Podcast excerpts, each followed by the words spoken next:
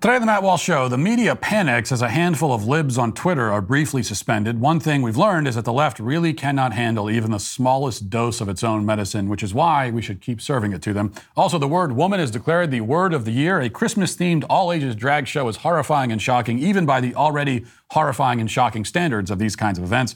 Trump unveils his major announcement, and a country star explains why she had no choice but to divorce her husband after five years. Turns out, the glitter had worn off. What else are you going to do but get divorced? All of that and more today on The Matt Walsh Show.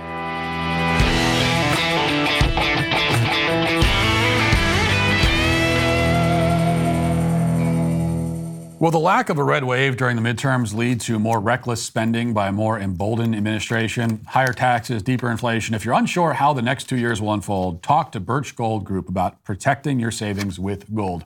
Birch Gold makes it easy to convert your IRA or 401k into an IRA in precious metals so you can own gold and silver in a tax sheltered account. Gold is the world's oldest, most proven form of currency. When inflation soars and all other assets go sideways, gold is still there. This month, you can get a free Goldback with every $5,000 purchase when you convert an existing IRA or 401k into a precious metals IRA with Birch Gold by December 22nd. Just text Walsh to 989898. Birch Gold will help you own gold and silver in a tax sheltered account. All you got to do is text Walsh to 989898 to claim your free info kit on gold and talk to one of their precious metals specialists. With every purchase you make before December 22nd, you'll get a free Goldback. This is a great stocking stuffer uh, just in time for Christmas. Text Walsh to 989898 and protect yourself with gold today. We wake up this morning in a shattered country. All is broken, all is lost. We stagger about, traumatized, terrified, with glazed eyes and vacant expressions, sifting through the wreckage. Can we rebuild? But with what? There is only debris, only the pieces of what once was. We still can't comprehend what we've experienced, what we've seen. We can't confront the horrors that we all witnessed last night when the apocalypse came and a few libs were temporarily suspended on Twitter. Nothing will ever be the same again. Yes, if you haven't heard the news by now, as it was reported in screaming headlines by NBC News, ABC News, CNN, Reuters, the Associated Press, the Huffington Post, USA Today, the New York Times, every other corporate media outlet um, a handful of left leaning journalists had their Twitter accounts suspended last night for a few days. Among the fallen are Vox journalist Aaron Rupar, who's a leftist hack known for generating outrage mobs by disseminating out of context videos. Also, CNN reporter uh, Donie O'Sullivan, New York Times reporter Ryan Mac, Washington Post reporter Drew Harwell, The Intercept journalist Micah Lee, and then, of course, blubbering human sized wart uh, Keith Olbermann was also suspended. The media has, without a hint of irony, decried these suspensions and again put them in their like the leading headline story on their publications, which were all passed down at uh, about the same time last night, a kind of red wedding of Twitter libs. And they're saying that it's an attack on free speech. It's an assault on freedom. It's, of course, a threat to democracy. There have even been calls for congressional investigations into this. Many elected Democrats have joined the outrage brigade, including uh, Representative Dean Phillips, who called the suspension, quote, antithetical to free speech and a tactic of the most disturbed, deranged, and destructive men in human history. Other Democrats haven't been any less melodramatic. December 15th, yesterday, the day of the Twitter suspensions, is the new January 6th and 9 11 combined, a day that will live in infamy in the minds, anyway, of the whiniest, most self obsessed, overgrown babies to ever walk the earth. Now, the reason for the suspensions um, was not simply that these people are a bunch of blabbering left wing tools. They did not violate any don't be a blabbering left wing tool policy, which still has not been technically added to the terms of service uh, for Twitter. Instead, as the Daily Wire explains, they violated the rules against doxing. Reading now from the Daily Wire report, it says Twitter CEO Elon Musk suspended multiple high profile left wing media figures from the platform Thursday for violating a rule about posting information that revealed the location of his private jet. Mike Solana, editor in chief of uh, Pirate Wires, wrote on Twitter So far, I've been able to confirm about half of the accounts suspended posted links to the jet tracker thing in violation of the new doxing policy. Unclear just yet about the rest, but I think it's safe to say the rule is for real. Musk responded to Solana's tweet by saying same doxing rules apply to journalists as to anyone else. They posted my exact real time location, basically assassination coordinates, in obvious direct violation of Twitter terms of service. Musk continued. Criticizing me all day long is totally fine, but doxing my real time location and endangering my family is not. He later added. Musk clarified that the accounts were not permanently banned, but were instead suspended for seven days. The suspensions came after Musk announced a new policy change Wednesday after an incident happened involving his child. Quote, any account doxing real time location info of anyone will be suspended as it is a physical safety violation. This includes posting links to sites with real time in- location info. Posting locations someone traveled to on a slightly delayed basis isn't a safety problem, so it's okay. Last night, a car carrying Lil X, that's what he calls his child, in LA was followed by a crazy stalker thinking it was me, who later blocked my car from moving and climbed onto the hood. Musk continues legal actions being taken against uh, this person and organizations who supported harm to my family. So, to review, um, there are rules against doxing. Musk made it clear that posting real-time coordinates um, is, is, that counts as doxing, and these accounts did it anyway, and so they were banned or suspended. From what I've read, also the exact coordinates, coordinates and real-time location of his private jet. This is not publicly available information. I mean, it's publicly available because they're posting it in public now, but this is actually private information that various accounts on Twitter had, you know, obtained and had been posting and passing around. Despite the fact that there is obviously no news value or any legitimate reason why the public needs to know precisely where Elon Musk is physically located at any given moment. It is very clear they were posting the information to harass and intimidate him, and so they got banned. Personally, my only complaint against the anti doxing rules on Twitter right now is that they're not strict enough. They should be a whole lot stricter. Posting real time coordinates may count as doxing. I certainly buy that argument. But it's even worse to post a person's home address, whether they're currently in their home or not. And yet, my home address, the addresses of many other conservative commentators, get posted all the time, often by accounts who are very explicit that they are posting it in hopes that somebody will come and kill us. I mean, there's again, there's no other reason to post that, but oftentimes they they'll just come out and say it. Someone go kill this person. Here's his house. And yet, in many cases, the posts are allowed to remain up. You can report it and be told that oh, it doesn't violate any policy. So hopefully that will change now with this renewed focus on getting rid of doxing on the platform. Because yes, doxing in any form should be banned, period. So all that needs to be said here is that these journalists broke the rules and face the penalty. Simple as that. You know, they're treating this like a traumatic, earth shattering event because they've never actually been forced to play by the same rules as everybody else. They've always been given special treatment. They don't know how to cope or what to do when those privileges are revoked. They can spend years advocating for rules that everyone else must follow, but the first time that those standards are applied to them, they literally call for congressional hearings and FBI investigations. The EU has announced that it's considering sanctions on Twitter for these suspensions. Did they ever do that for conservatives who are banned? No, they, they you know, the left, they, they sick the dogs on us and laugh while we get torn to pieces, but then they scream out in shock and horror when those same dogs turn back around and start chasing them. Not only that, but they expect us to step in and pull the dogs off of them. They look over to us demanding that we save them from suffering the fate that they wanted us to suffer instead. They accuse if they sick the dogs on us and and uh, and then the dogs turn around, they they they accuse us of hypocrisy if we won't save them from the fate that they that they wanted us to suffer. And the problem is that too often conservatives are willing to do just that. Conservatives are willing to play white knight to the very people who want them silenced and destroyed. And that's the most important point here. Because for a moment, okay, this is the, this is the overarching point. It goes beyond Twitter. And for a moment, forget about the fact that the suspensions were perfectly justified according to the rules. So forget about that for a second. I'll tell you right now that even before I found out why they were suspended, I didn't care. You know, I wasn't going to run to their defense regardless of the reason. It could have turned out that they were suspended just because Elon Musk wanted to suspend them and, and, and just was annoyed with them and decided to do it. If that had been his reason, I wouldn't have cared. I would not have defended them. I would have been one of these conservatives. We must stand on principle and cu- run to the defense of Keith Olbermann. Yet that's what many conservatives were doing last night, even still today. You can always count on some on the right to rush to the left's defense when they finally get a dose of their own medicine. No, don't hold them to their own standards. We're better than that. We have to be better than that. Well, if we are better than that, we shouldn't be. Okay? This is war. Get your head in the game. If you're better than that, stop being better than that.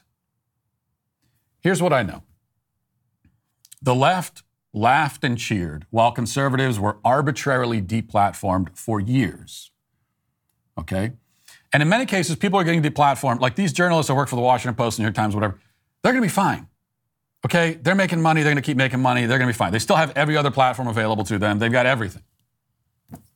Meanwhile, you've got conservatives who they get deplatformed by everything. It ruins their, their lives, their livelihood. Everything is taken away from them. And these same people who are now crying about getting suspended for a few days were cheering that along. And, and now they cry when they get deplatformed, even for non arbitrary reasons. But again, even if it was arbitrary, I would not be speaking up in their defense. Why? It's very simple. Because I believe that you should be held to your own standards. Okay? That's not hypocrisy. So when I am held to the left standards, I complain about it. I object because I think that the left standards are insane and stupid, but they aren't my standards. Okay, I have every right to object. They're trying to impose something on me that they came up with. So, of course, I'm going to object to that. However, I do think the left should be held to their standards because it's their standards. I don't want to reap what they sow, but I want them to. That's not hypocrisy. That's fairness. That's justice. You sowed it, you reap it. It's not up to me to be the one reaping what you sow. Now, I'm not calling for leftists to start getting banned from Twitter en masse. Uh, I don't want that, mostly because if they're all gone, then there's no one left to troll and it's not fun anymore. But if it did happen, I make my solemn pledge that I will not speak up for them any more than they spoke up for me. And this conservative instinct to rescue the left from getting hit with their own boomerangs needs to die. It needs to stop. Okay? If somebody on that side gets deplatformed after spending years trying to deplatform and destroy you, all you need to say to them is, hey, freedom of speech isn't freedom from consequence, right? Isn't that what you've always said? Anyway, bye. That's all. Is that hypocritical on our part? Does it show that we lack principles? No, it is perfectly consistent, perfectly principled. Make them live and die by the rules they have set. There is nothing more consistent than that. Again, it's called justice, it's called fairness. One other point for the record, and this is important also. My primary objection to the deplatforming of conservatives is not that it violates free speech. That's not my primary objection. Okay? But rather that conservatives were deplatformed and are still deplatformed for saying true and correct things. Okay, we have been banned for saying things like trans women are men, uh, and uh, and you know the vaccines don't stop the spread and many other statements just as accurate as those. The reason why it's so Orwellian and oppressive and bad to ban people for saying such things is not simply that people have the right to express themselves, but even more so that the truth should not be suppressed. The left doesn't merely ban free speech, it bans the truth, which is much worse. The same thing I say about college campuses, trying to keep conservatives off of college campuses. I get protested on college campuses when I'm there, you know, the What is a Woman tour. Okay, my objection to that is not just we need open dialogue on college campuses. We do need open dialogue, but it's worse than that. Because I'm not just saying anything, I, I'm, I'm saying things that are objectively correct and true, and that's what they're protesting. And that makes it so much worse. And so when someone on that side is banned or censored or whatever, it is automatically not the same as when someone on the other side is banned, because people on our side are banned for saying what is true. And while we can have a conversation about what sort of speech should be prohibited on social media platforms, what I know for sure is that the truth should never be prohibited anywhere. Now, I personally am in favor of allowing all content on social media ex- except for uh, doxing, death threats, and porn. Okay? If it's up to me, those are the rules, and they're very simple. Everything is allowed, but you can't dox, you can't issue death threats, and you can't post porn. That would be the rule if it was up to me. I think all opinions outside of those, which those things are not opinions anyway, should be allowed. But my point is that there is no moral equivalence here because the campaign of censorship that conservatives have endured for years has really been a campaign of truth suppression. And that is how we should refer to it. So while we laugh righteously at the libs who are banned and we enjoy the spectacle of them clumsily trying to walk around with the sh- shoe finally on the other foot, that's the thing that we should keep in mind. Now let's get to our five headlines.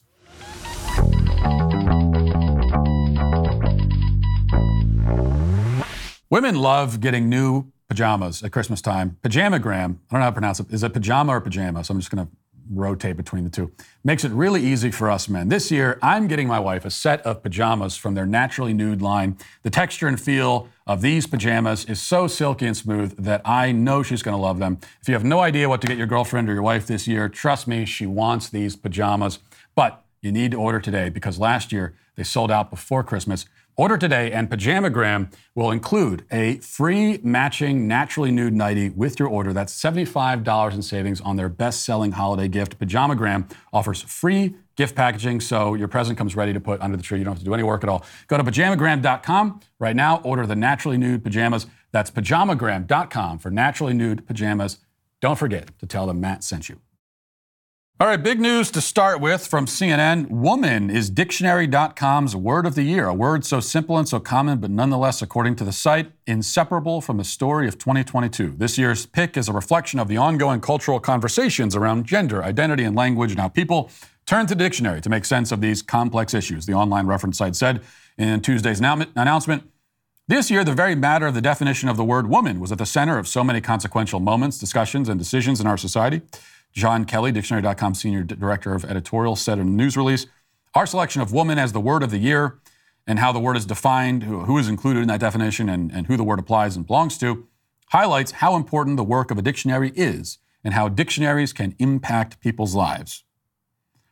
Um, now, first of all, it is it, it's interesting that woman is the word of the year when you know uh, it, it's what's happened to the word woman this year and years prior is that there's been an attempt to abolish it, get rid of it, get rid of the uh, of its of its meaning, which is the same thing as getting rid of the word.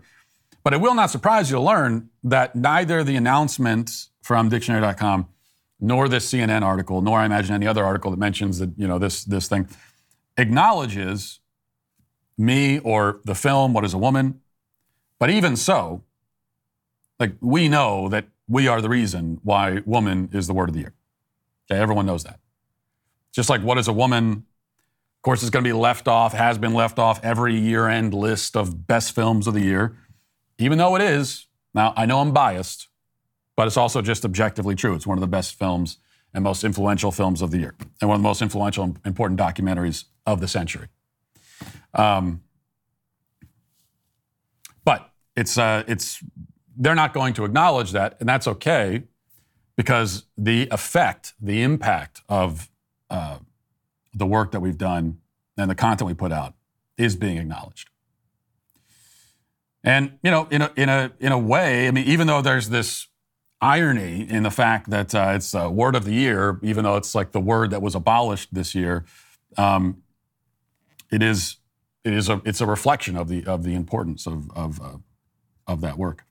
All right. So, an independent journalist named Taylor Hansen reports on, and we've seen a lot of these, unfortunately, but this one, this one still somehow shocked me. This is a, an all ages drag show, another one. This is in Austin, Texas. It's a Christmas themed drag show, a show that's apparently touring through 18 different states, 36 different shows this month. Um, and I, I can't even show you most of the videos and images he posted. I mean, suffice it to say that they are just blatantly sexual even more so than some of the other footage that we've seen. No mistake. We're talking about barely clothed performers simulating sex acts on each other on stage, talking graphically about sex. Um, a, a explicitly sexual performance with kids in the audience, kids who are invited, because this was advertised as an all ages drag show. So here's actually, we'll play one clip. This is one of the tamer clips. This, this is one of the clips that we that I can play, and even this, it has to be bleeped and censored and all the rest of it. And remember, there are young children in the in the audience, and this deviant scumbag who you're going to see here is actually at one point talking to a young child in the audience. Uh, anyway, here it is. Oh wow! Oh, I'm feeling moody tonight. I'm so happy to be here. Thank you also for coming out. Oh my God, so many of you. Ooh, I'm so excited. Hello, you reaching for my Are you hungry? Say, mommy, mommy. Trust me, the milk's gone bad. You don't want this milk. I know, I've been on tour. We've been on the tour bus. I've been unrefrigerated. Thank you so much for this donation. I'm going to put this to good use. I'm going to buy more breasts. I need more. Now, I brought for you some of my best breasts. I brought for you my grandmother's breasts. Yes, handed down to me, generation to generation. Oh my God, hello, Gray, sexy, beautiful. Nice to see you. I had the best time today with Gray and Weston in the glass coffin. Has anyone been the glass coffin? Well, if you haven't, you go check it out. They asked me, do you want to see the haunted section? I was like, hello? Do I want to see the haunted section? I feel like I am a haunted section. It's like, let's go. No, but I've been having the best time turning around. I've been working so hard. I've actually worked my butthole right off. Look at that. Look at that. It's gone. It's smooth. Don't cry, sir. Don't cry. It's like, oh, oh my eyes. But it's Christmas Day. Okay, so he, he uh, yes, he did show off his bare butt to the audience there when he said that. And, uh, and uh, earlier in the clip was talking to a child saying, Are you hungry? in reference to his fake breasts that he was showing off there. Uh, I, am at a point now, I'm almost like a single issue voter uh, on this. It, it's not the only issue, but it's the litmus test. It's a perfect litmus test. And I'm not, I, I, I don't want to vote for anyone. We get into 2024. I'm not going to vote for you unless you promise me that, like that sort of scene, that you're going to be sending federal agents into there to arrest every adult in attendance, every adult in attendance, and every adult on stage. Okay, I want, I want, I want law enforcement agents running up onto that stage, tackling that piece of garbage, that scum, dragging him off the stage by his feet while he's in handcuffs. That's what I want. I'll vote for any presidential candidate who promises that. What you need to understand here is that we are dealing with, with pure evil. This is pure evil. The people who are doing this are evil. The people that are, that are attending it and the people who support it. Every single, I know people don't, you don't want to think this way about your fellow Americans, especially if you go online and you see the number of, of just seemingly normal Americans who will defend this. And you think, I, I can't believe that there are so many evil people in this country. There are. And they are evil people who we should not want to compromise with, not want to reach an understanding. I don't want to be nice and polite with you and I'm not going to say, well, we disagree on these issues, but we can still be nice to each other. I don't want to be nice to you. I don't want to be around you. I want nothing to do with you. I don't want to share a country with you. I don't want to share a planet with you. That's how much I despise everything you represent. So, with this, this is not compromise, okay? All we can do with this is crush it, destroy it. That's what you do with evil. And that's what we have to do with this. That should be our objective. Because this is very plainly the mass sexual abuse of kids happening in plain sight. And they're not sorry, and they're not ashamed, and they're not ever going to stop until they're made to stop. By the way, GLAAD uh, tweeted this couple days ago. Drag phobia is on the rise. There's clear and present danger against our community and threats. We really haven't seen it at this level in over a decade, if ever. That's quoting a drag queen. There's people are angry at our community. Well, yeah, you're, you're sexually grooming children in front of everyone. People tend to get mad about that. That's right. I can't believe this. I can't believe it. We can't prance around uh, on stage half naked in front of kids without people getting upset. You know, it, it, as I've been saying all along, you could just, here's an idea to the quote, drag queen community. It's not a real community. The fact, the fact that you all have a thing for wearing women's clothes, that doesn't make you a community. It's not a community. Um, but here's an idea. If you don't like the reaction you're getting from the public, maybe just stop doing that. How's that for an idea? Stop doing it. None of this backlash is happening. None of this uh, uh, uh, scrutiny is being directed at you guys if you aren't doing this. Keep the kids out of it, you perverts. Keep them out of it, and there's no problem. Nobody was talking about drag. Drag's existed for a long time. No one was talking about it until you started involving kids. And that's when it became an issue. Have you noticed the connection? Keep the kids out of it, and no one cares. You want to go to your gay clubs or whatever and do your, uh, your, your drag, your, your dumb drag shows with just a bunch of adults. No, I don't want to see it. No one wants to talk about it. Nobody cares. You bring kids into it, and now it's a problem. Stop doing that, and it's not a problem anymore. So, I mean, just think about this. If it's true that they're in fear for their lives and they're getting all these threats and everything, and, I, and most of this is just invented and made up. But even if it's true, and, and, and so according to you, you're getting threats and all that because of uh, uh, you're exposing kids to drag, and you're still doing it. So what? Like it's this important to you? You're going to risk your life to expose children to drag? That's how important it is to you. To use the phrase that's always hurled at me, this is the hill you're going to die on. Well, that just makes me all the more determined to oppose you. Drag phobia, they say. Um, first of all, it's not phobia. It's uh, drag, I, I don't know, drag disgust, drag nausea, one of those words. It's not a phobia. You don't scare me. I'm scared on behalf of the kids. I'm scared for the kids that are being exposed to this stuff and the effect it's going to have on them. But no, no, no, no one's afraid of you. you, don't, you don't scare anybody. You a bunch of men in women's clothes dancing around the stage. You think that you think that scares us? They, they try to have it both, both ways. It's, I'm still terrified. These people are they're, they're being so mean to us, and they're afraid of us. Well, which is it?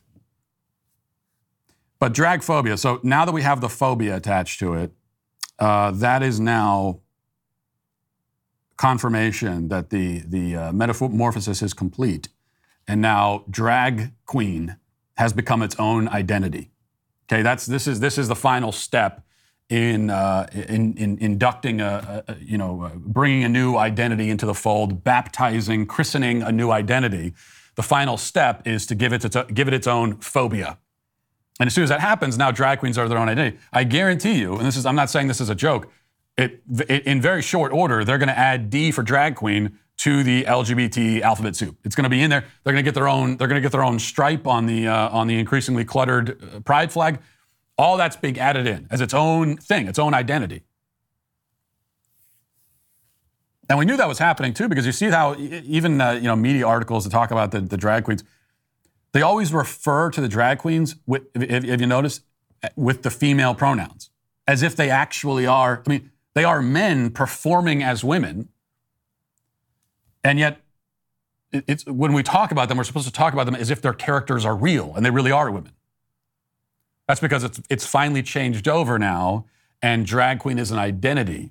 And the reason why they're making the shift is that once they call something an identity, then you can't criticize it. Now, if it's just a hobby, if it's just a fetish, if it's just a, a recreation, if it's just something like this, then you can criticize that all day long. If it's just a profession, you know, you can criticize that.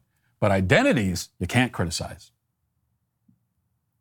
And so, how do they take something, take a fetish, take something, and, and put it, make it above criticism? Just say that it's identity. Unfortunately, I don't play along with those rules. I don't care if you call it identity or not. I'm still going to criticize it. All right. This is from Daily Wire. Former President Donald Trump teased a huge announcement this week, but uh, when it turned out to be a limited run of digital trading cards featuring Trump's face on the bodies of superheroes, Hilarity ensued on Twitter. The former president teased the news in a video showing himself with lasers coming from his eyes, claiming that America needs a superhero.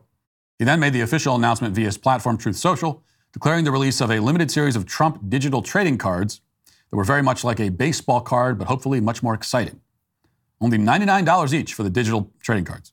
Now, yeah, this was announced two days ago uh, that he had a major announcement. People were, were talking about what could the announcement be. Some people speculated maybe he's announcing his uh, VP selection, maybe something like that.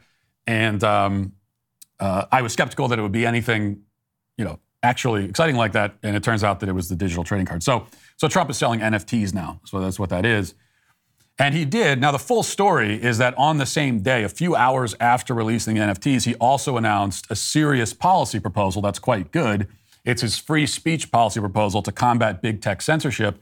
And it's focused largely on, I mean, there are multiple sort of platforms uh, or pillars to this platform, but it's largely focused on prohibiting government agencies from interfering on these platforms. So we're not going to have another Hunter Biden's laptop sort of situation, which is a good idea, and uh, and it's something that should be done. And Trump, if he's president again, I've, I really hope that he does it. And there are some Trump fans who are claiming that the major announcement he teased was actually this. And so this is all a false narrative that it wasn't, no, he wasn't talking about the digital trading cards, he was talking about this. Except the problem is that he teased a major announcement, quote unquote, with a picture of him as a superhero, and then the next day unveiled the NFTs, calling it a major announcement and selling images of him as a superhero. So it's just, you can't get around the fact that that's what he was talking about. Or, I mean, either he meant either he meant the NFT thing to be the major announcement, or he didn't, and he meant for the policy proposal to be a major announcement, but for some damn reason unveiled the NFTs first with the phrase major announcement attached to them. And so it was the clumsiest, most self defeating policy rollout of all time. I mean, in other words, either he stomped all over his own policy rollout on purpose or by accident.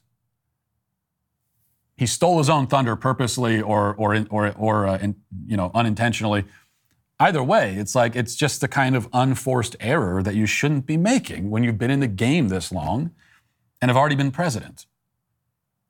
And it makes me again, it makes me wonder, like who who is around Trump at this point that has good political instincts and can would be able to step in in a situation like this and say, no, hang on a second, don't don't you know, you just announced your campaign. Don't announce a, a, a major announcement and then come out with an NFT. Like, don't do that. You want to have the NFT? I mean, I, I don't think you should have the NFTs at all.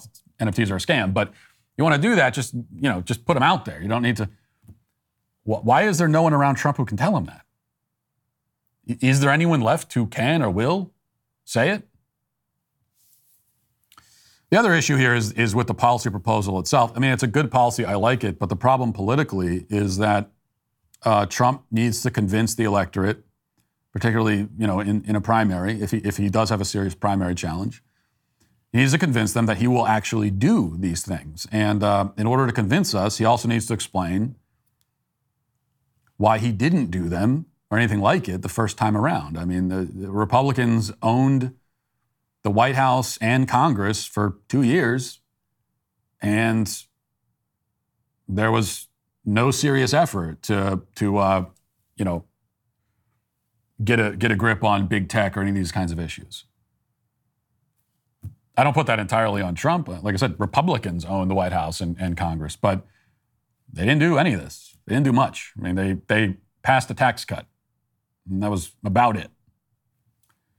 So this is this is a hurdle you're going to have to get over, and that's he's going to be he's going to be uh, susceptible to that and vulnerable to that, especially in a primary, if he's getting attacked from the right. Now, I think uh, best case scenario politically for Trump is that in a primary, and he, there will be some kind of primary challenge. We know that, but um, best case scenario for him is that in the Republican primary, he only gets attacked from the left, which is basically what happened in 2016.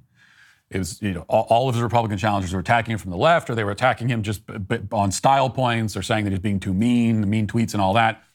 If that's if that's all he gets, then he'll coast to victory.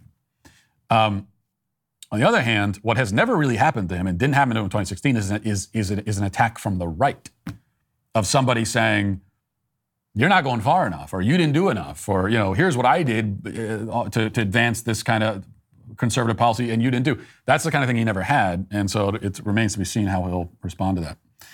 All right, this is from the Daily Wire. It says film director Darren Aronofsky is defending his choice to cast actor Brendan Fraser to play an obese gay man in the Golden Globe nominated drama The Whale.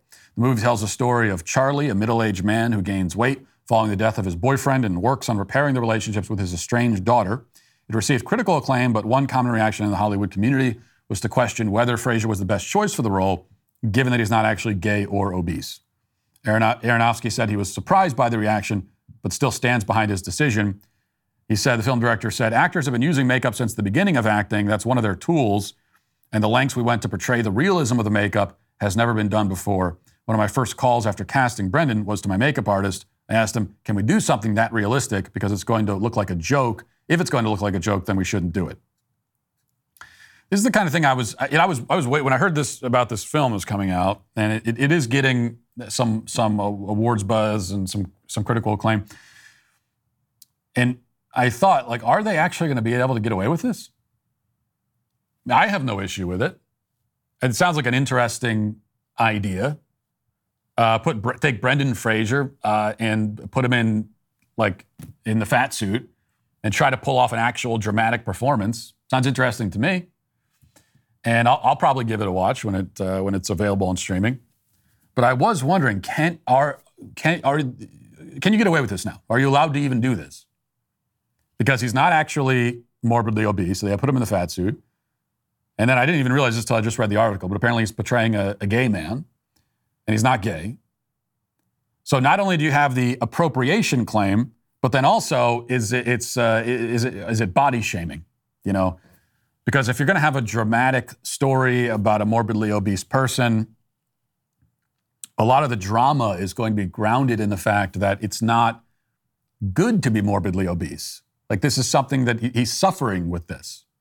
I would think that that's how it's portrayed. It's not. It's not going to be portrayed like he's not going to be dancing to Lizzo songs the whole the whole film. Okay, he's not going to be giving. I, I, I assume he's not going to be giving speeches on uh, body acceptance and fat acceptance and all the rest of it.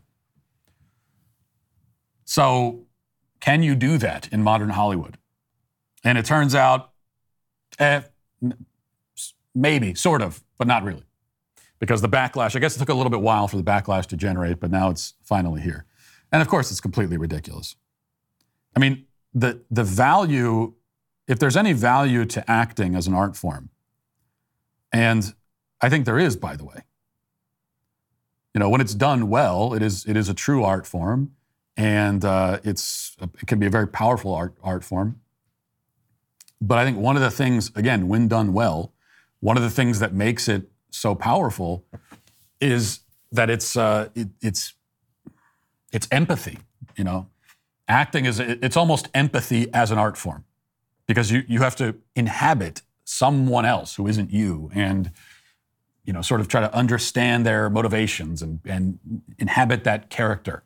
I don't know. I'm not an actor myself, but that seems like that's kind of the process which is why for so long before we got into this obsession with with uh, appropriation and representation all this nonsense it's usually the critically acclaimed performances are the ones that where an actor is portraying something that's much further away from who he actually is That's, that's when you're the most impressed. You're not impressed with the fact that an actor is portraying something very similar to what they already are. There might be a certain skill involved in that. But when you can put an actor in a role that's the total opposite of, of them and they pull it off, then that's the whole art. That's what the, that's what the art is. And it's a good thing because it's, it's empathy. To put Brendan Fraser in a fat suit and have him really pull off that performance and uh, turn him into a, a, protagonist that you kind of feel for and root for, um, that shows that he has empathy. He's, he's understanding people who struggle with obesity. So it should be something that we celebrate. But oftentimes it's not. All right, let's get to the comment section.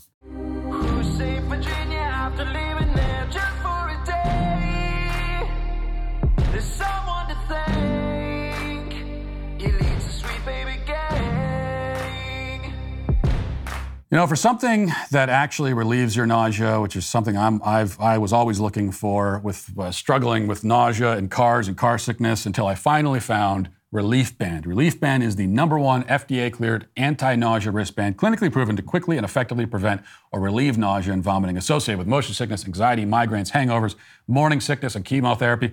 Whether you need everyday nausea relief or an occasional cure, you've got to check out Relief Band. Like the name says, Relief Band is legitimately a band you wear on your wrist to give you relief from nausea. You can even change the intensity depending on how you're feeling. Relief Band has a A plus rating with the Better Business Bureau and over 100,000 satisfied customers. If you want the band that actually works to relieve your nausea, well, you got to check out Relief Band. Uh, if I've worked out an exclusive offer just for my listeners, if you go to reliefband.com, use promo code Walsh, you get 20% off plus free shipping and a no questions asked 30 day money back guarantee. Go to R E L I E F B A N D.com, use promo code Walsh for 20% off. Jessica Hartzell says, Yesterday I listened to a handful of your old episodes from three or four years ago. In one of those episodes, you discussed capital punishment and claimed to waffle on the subject, not firmly on one side or the other. Today's episode, Bring Back Public Execution. LOL. I agree with today's view. Yeah, I've uh, I've been pretty open about that. That I've I've kind of been on both sides of the issue, and for a while I waffled on it. I wasn't exactly sure, um, but in recent years I've come much more firmly down on the side of um, of being in favor of capital punishment, and and uh, you know advocating for public execution, by the way, I don't think that that's. I, have always felt that if, if you're going to have it, like if you're going to have, if there's an argument for it, then uh, there's also an argument for having public executions because part of the value of having that, it's not the only thing, but uh, it is. There's the deterrence element, and that will help with the deterrence. And I think it also is. It's it's justice. I, I actually think that, you know, if you're going to do this, and you're gonna you're gonna pass down the ultimate penalty, which is to take someone's life, which I am in favor of, for crimes that warrant it, because I think there are crimes where there just is no other way of addressing it. There, there, there's there's no other response that makes any sense. Um, but if you're going to do it, then I, I, do think it should be in public. I, I think uh, the idea of kind of the state just taking someone to a back room somewhere at the prison, and maybe there are a few witnesses there, but no one really sees it, and just dispatching of them. Um, I think that's a lot worse than doing it in public and letting people see that this is what's happening. Here's what's happening to this person, and here's why it's happening. Now, we got nothing to hide. You know, we're, we're, we're also not going to hide from the fact. We're not going to try to execute somebody in a way that kind of sanitizes it or medicalizes it. We got to inject poison to make it look like they're just getting a, you know, they're just going to the doctor getting a shot. Uh, no, we are we are killing them. This is what's happening. It is a violent act, and we are in fact killing someone. And we're going to do it in a way that uh, does not hide from that fact because that's what it is. So, all right. Scott says, Matt, your wife might actually be a bigger troll than you. Step up your troll game, man. Erica says, Matt's face while being handed a teddy bear scarf and subsequently serenaded by an Elvis impersonator wins the internet today. Kara says Elvis serenading Matt was the best thing I've seen on the Daily Wire. We need a sequel. Walsh's wife is the ultimate. I do believe there was a moment when Matt was second guessing taking the walrus home. Ruth says, Matt, be honest, the Elvis moment was staged. Kim, Matt, what happened to the Elvis clip? You took it out? Wanted to show my husband. So disappointed. Okay. So to address the Elvis in the room, um, it was not staged, not at all. I would never be involved in staging such a thing. You guys know me. I like if they'd asked me, I would have said no. I don't want any part of that. So this was entirely my wife's idea and doing. She dreamt this up in her twisted little head, and it was a plan perfectly calibrated to annoy me from every possible angle. And as far as that goes, it was. It, I, I mean, I have to admit, it was brilliant. I didn't want to say that to her. I didn't want to give her the satisfaction. And when I saw her later that night, and she was like, so she was so proud of herself. I wasn't going to give her that credit, but you know, don't tell her I said this. But it was it was uh, it was a work of evil genius, and uh, I have begrudging respect for it. Emphasis on begrudging. Now the plan did have one flaw, though. She was so focused on whether she should troll me with an Elvis impersonator, she never stopped to think about whether she could legally, according to copyright policy. So sadly, she didn't obtain the necessary clearances to have those songs performed and so it had to be taken down. So otherwise, the YouTube would take the whole show down, and we get sued or whatever. So wasn't that was not my call. I promise you that it wasn't my doing. I love my wife. I know how proud she was of this, rightfully so. I would have left it up, but it was out of my hands.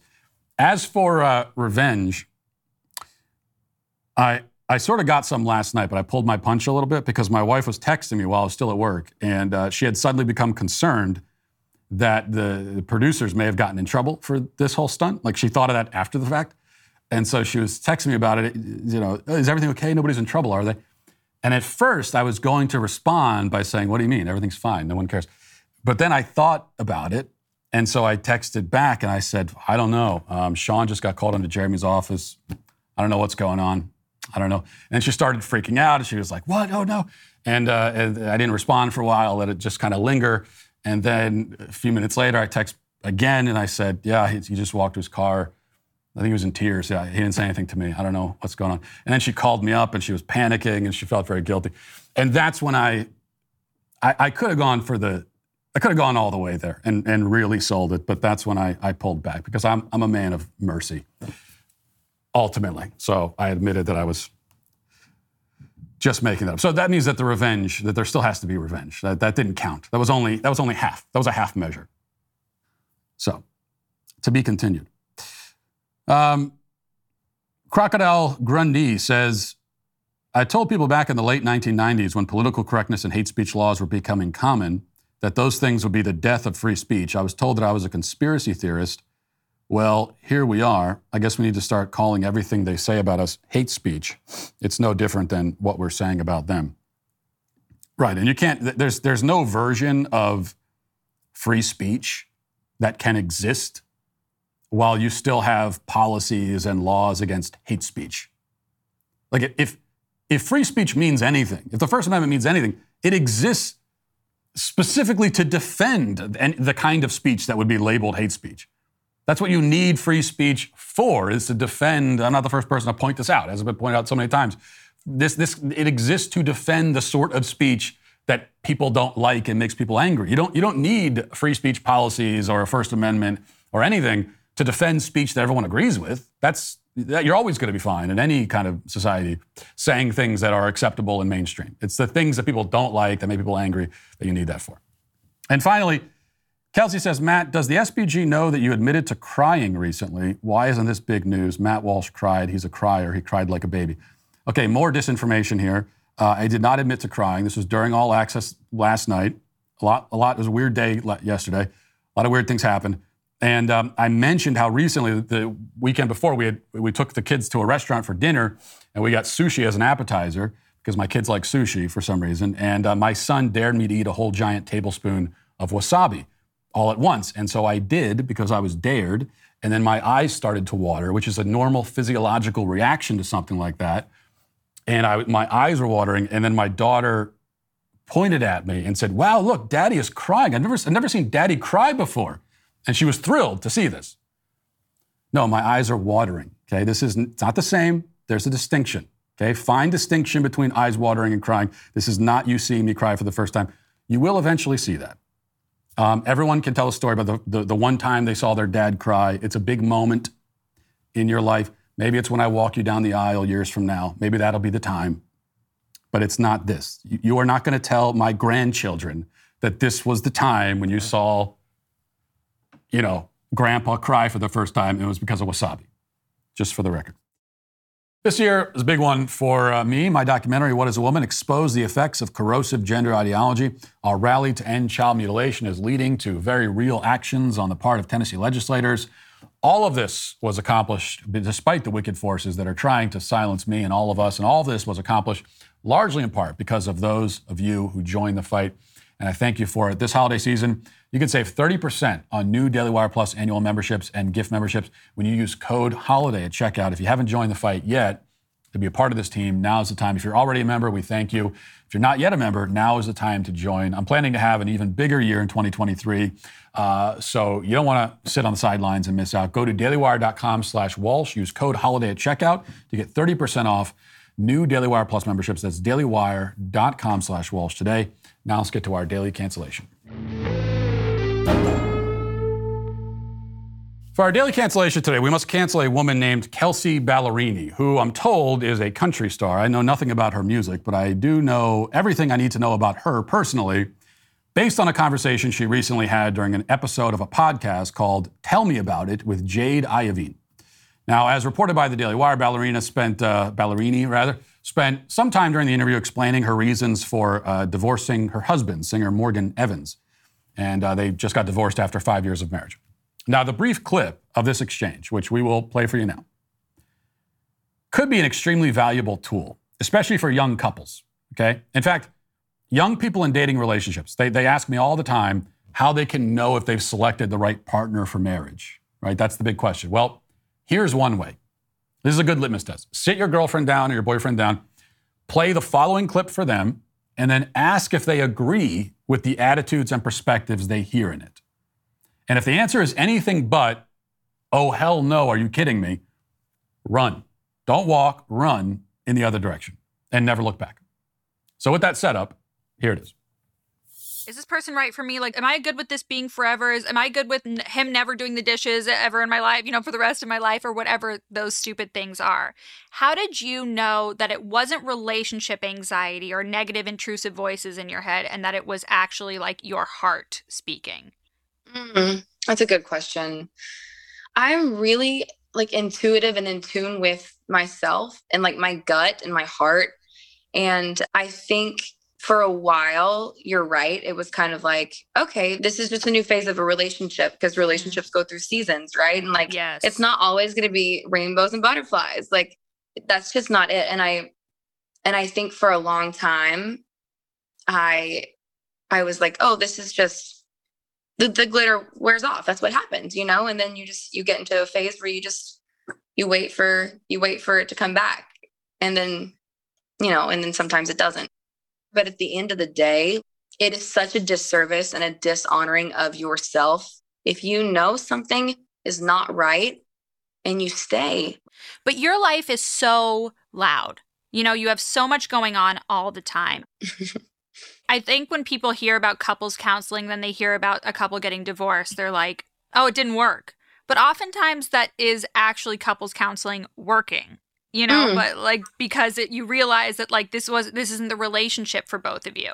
And yeah. I think what's so hard is having to break your own heart and yeah. someone else's in the process mm-hmm. of saving yourself. So hard. Okay, so the glitter wore off after five years, and then uh, Kelsea, patient woman that she is, waited around for a phase to see if the glitter returned, but to her horror, it never did. She must have spent hours, maybe even days, potentially a week, waiting to see if the magical marriage glitter would fall from the sky, but it didn't. And she doesn't want to be in a non glittery marriage. Who would? Uh, indeed, she says that it would be dishonoring and a disservice to herself if she were to honor her marriage vows and remain loyal to the man that she pledged her undying love and devotion to. But who cares about things like vows and oaths and everything else? I mean, think about the glitter. That's what matters. So she got up and left. Of course, the other uh, woman in the exchange, Jade, fully understands and agrees with this approach to the marriage sacrament. In fact, she adds that um, this is one of the great benefits of marriage counseling, is that so often, as she explains, it can uh, help you to understand that you need to leave your spouse. After all, if you aren't happy, then what else is there to do? You just have to leave. Do one more glitter check before you head out the door. Stop for a moment, look around. Do you see any glitter? No. Well, then that's it. Time to go. Like I said, play that clip for the, the person you're dating. If they roll their eyes and scoff and say something like, Who are these dumb bimbos? You know you found yourself a keeper. But if they listen intently and nod their heads and say, Wow, yeah, glitter in the marriage, they make some good points. Promptly get up, inform the person the relationship is over, and just leave. No need for a long emotional conversation. Simply end it now before this person ruins your life, because they will. Now, here's the issue with um, the marital insights offered by Kelsea and Jade. Well, there are many issues, but it's a Friday. I don't want to be here all day, so let's uh, we'll boil it down to just a few. What we heard in that clip is the, is the very common and very wrong uh, passive view of marriage and romance. It's the idea that your relationship with your spouse is fueled by some sort of mysterious emotional force, which is often incorrectly called love, and that as soon as your marriage runs out of this mystical fuel, all you can do is abandon it on the side of the road and hitch a ride with the next car that happens to drive by. Um, this view is popular in our society because it removes all responsibility and all blame from the individual. Marriage is presented as a passive endeavor. It's something that's established, something that's, uh, and then destroyed by forces outside of our control. Love is something that you fall into, right? Like a puddle, and then out of. And there's not much you can really do to cause, to cause the one or prevent the other. We chalk it up to irreconcilable differences. It's all just stuff that happens. Oops, I'm married. Oops, I'm having an affair. Oops, I'm divorced. Oops, I'm married again. Oops, I'm divorced again. Oops, I'm lonely and isolated and everyone I've ever known resents me. Oops, silly me. I'm so clumsy. But here's the reality these were choices every step of the way. And the state which you find yourself in, falling in and out of, this is not love. Because real love is an act of will, it's a decision, it's a conscious activity, it's something that you do, it's something that you live. Okay, love is chosen. And if it's protected and nurtured, it grows. Love is sacrifice. Love is effort. Love is everything St. Paul describes in 1 Corinthians. Love is dying to yourself. Love is, is, is many things, and none of them happen by accident. But most of all, it's a thing you do, it is an activity. So if you stop loving your spouse after five years, it's because you chose to stop, and most likely, you never started.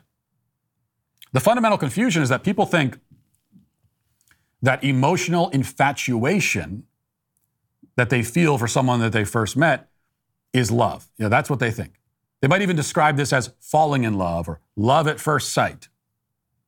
But infatuation is not love. Infatuation actually has almost nothing to do with love. You can be infatuated with somebody and not love them. Okay? A stalker can be infatuated with somebody and then kill them. Okay? I'm not saying that the infatuation phase is bad. I'm, I'm simply saying that it's a phase.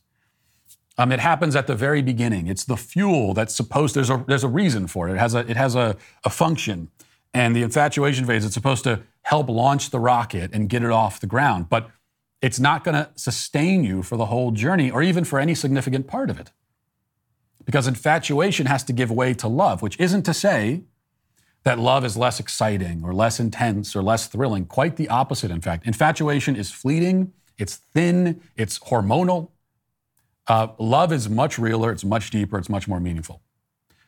I love my wife today, in spite of the Elvis incident, after 11 years of marriage, in a way that I could never have loved her when I first met her. I didn't know her when we first met. Only thing I knew when we first met is that she's hot and she has a fun personality, which was more than enough to be infatuated with. Okay, it doesn't take much to be infatuated. That's and that's really, especially if you're a guy, that's like all it takes. You don't even need the personality part. It's just just the first part is really all you need. But that's not love. Um, so, Kelsea, when she talks about the glitter, what she's really describing is the infatuation phase. But it's all she ever had with her husband, and once it died, rather than work towards a truly loving and self sacrificial marriage, she just bailed. Many such cases. Of course, the other problem with this approach, aside from the fundamental misunderstanding about the nature and meaning of love, is that it's entirely self-centered. If you, you know, if your own immediate and uninterrupted happiness is the focal point of your marriage, it will fail. And there's nothing unique about that.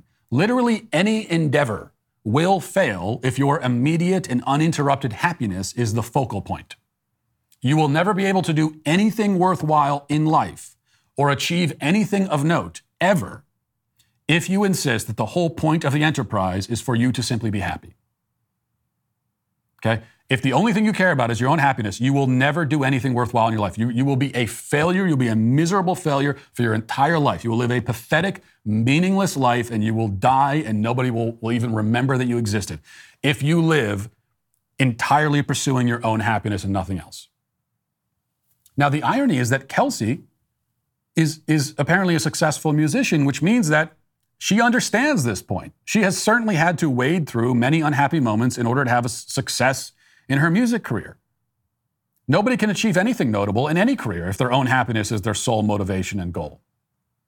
I don't know anything about her music. I don't know if it's any good or not, but I mean, I, I suspect it's probably not. But but uh, but either way, you just you can't become a very successful musician uh, without working really hard. It's just impossible. So if, if if we can see why that would be the case in a career, why is it so difficult to see how it would apply to other areas of your life? That, that's not to say that happiness is irrelevant or unimportant in a marriage. It's just to say that marriage doesn't exist simply to make you happy. That's not the primary function of a marriage. It's not the primary function of your spouse. Okay, it's not your spouse's job to make you happy every second of the day. It's not anyone's job to do that. There is no one on this earth who exists Scratch that. There is no one who, who, who exists in the entire universe and whose only job is to make you happy. That doesn't, that's, that doesn't exist anywhere. It's not anyone's job to do that. And so it's not fair to put that burden on your spouse, especially since the sort of people who expect others to make them happy all the time are also the sorts of people who are never happy, which means that you have given your spouse a literally impossible job that you will then blame them for failing to accomplish. All of that is wrong. And if it was just Kelsea Ballerini who had these uh, misconceptions about marriage, it wouldn't even be worth addressing. But tragically, these misconceptions are shared by many in our culture, and it's why so many marriages fail, and, uh, and so many others never even begin. And that's why it's still worth saying today. Unfortunately, Kelsea Ballerini is canceled. And that'll do it for this portion of the show. As move over to the members block. Hope to see you there. If not, talk to you on Monday. Godspeed.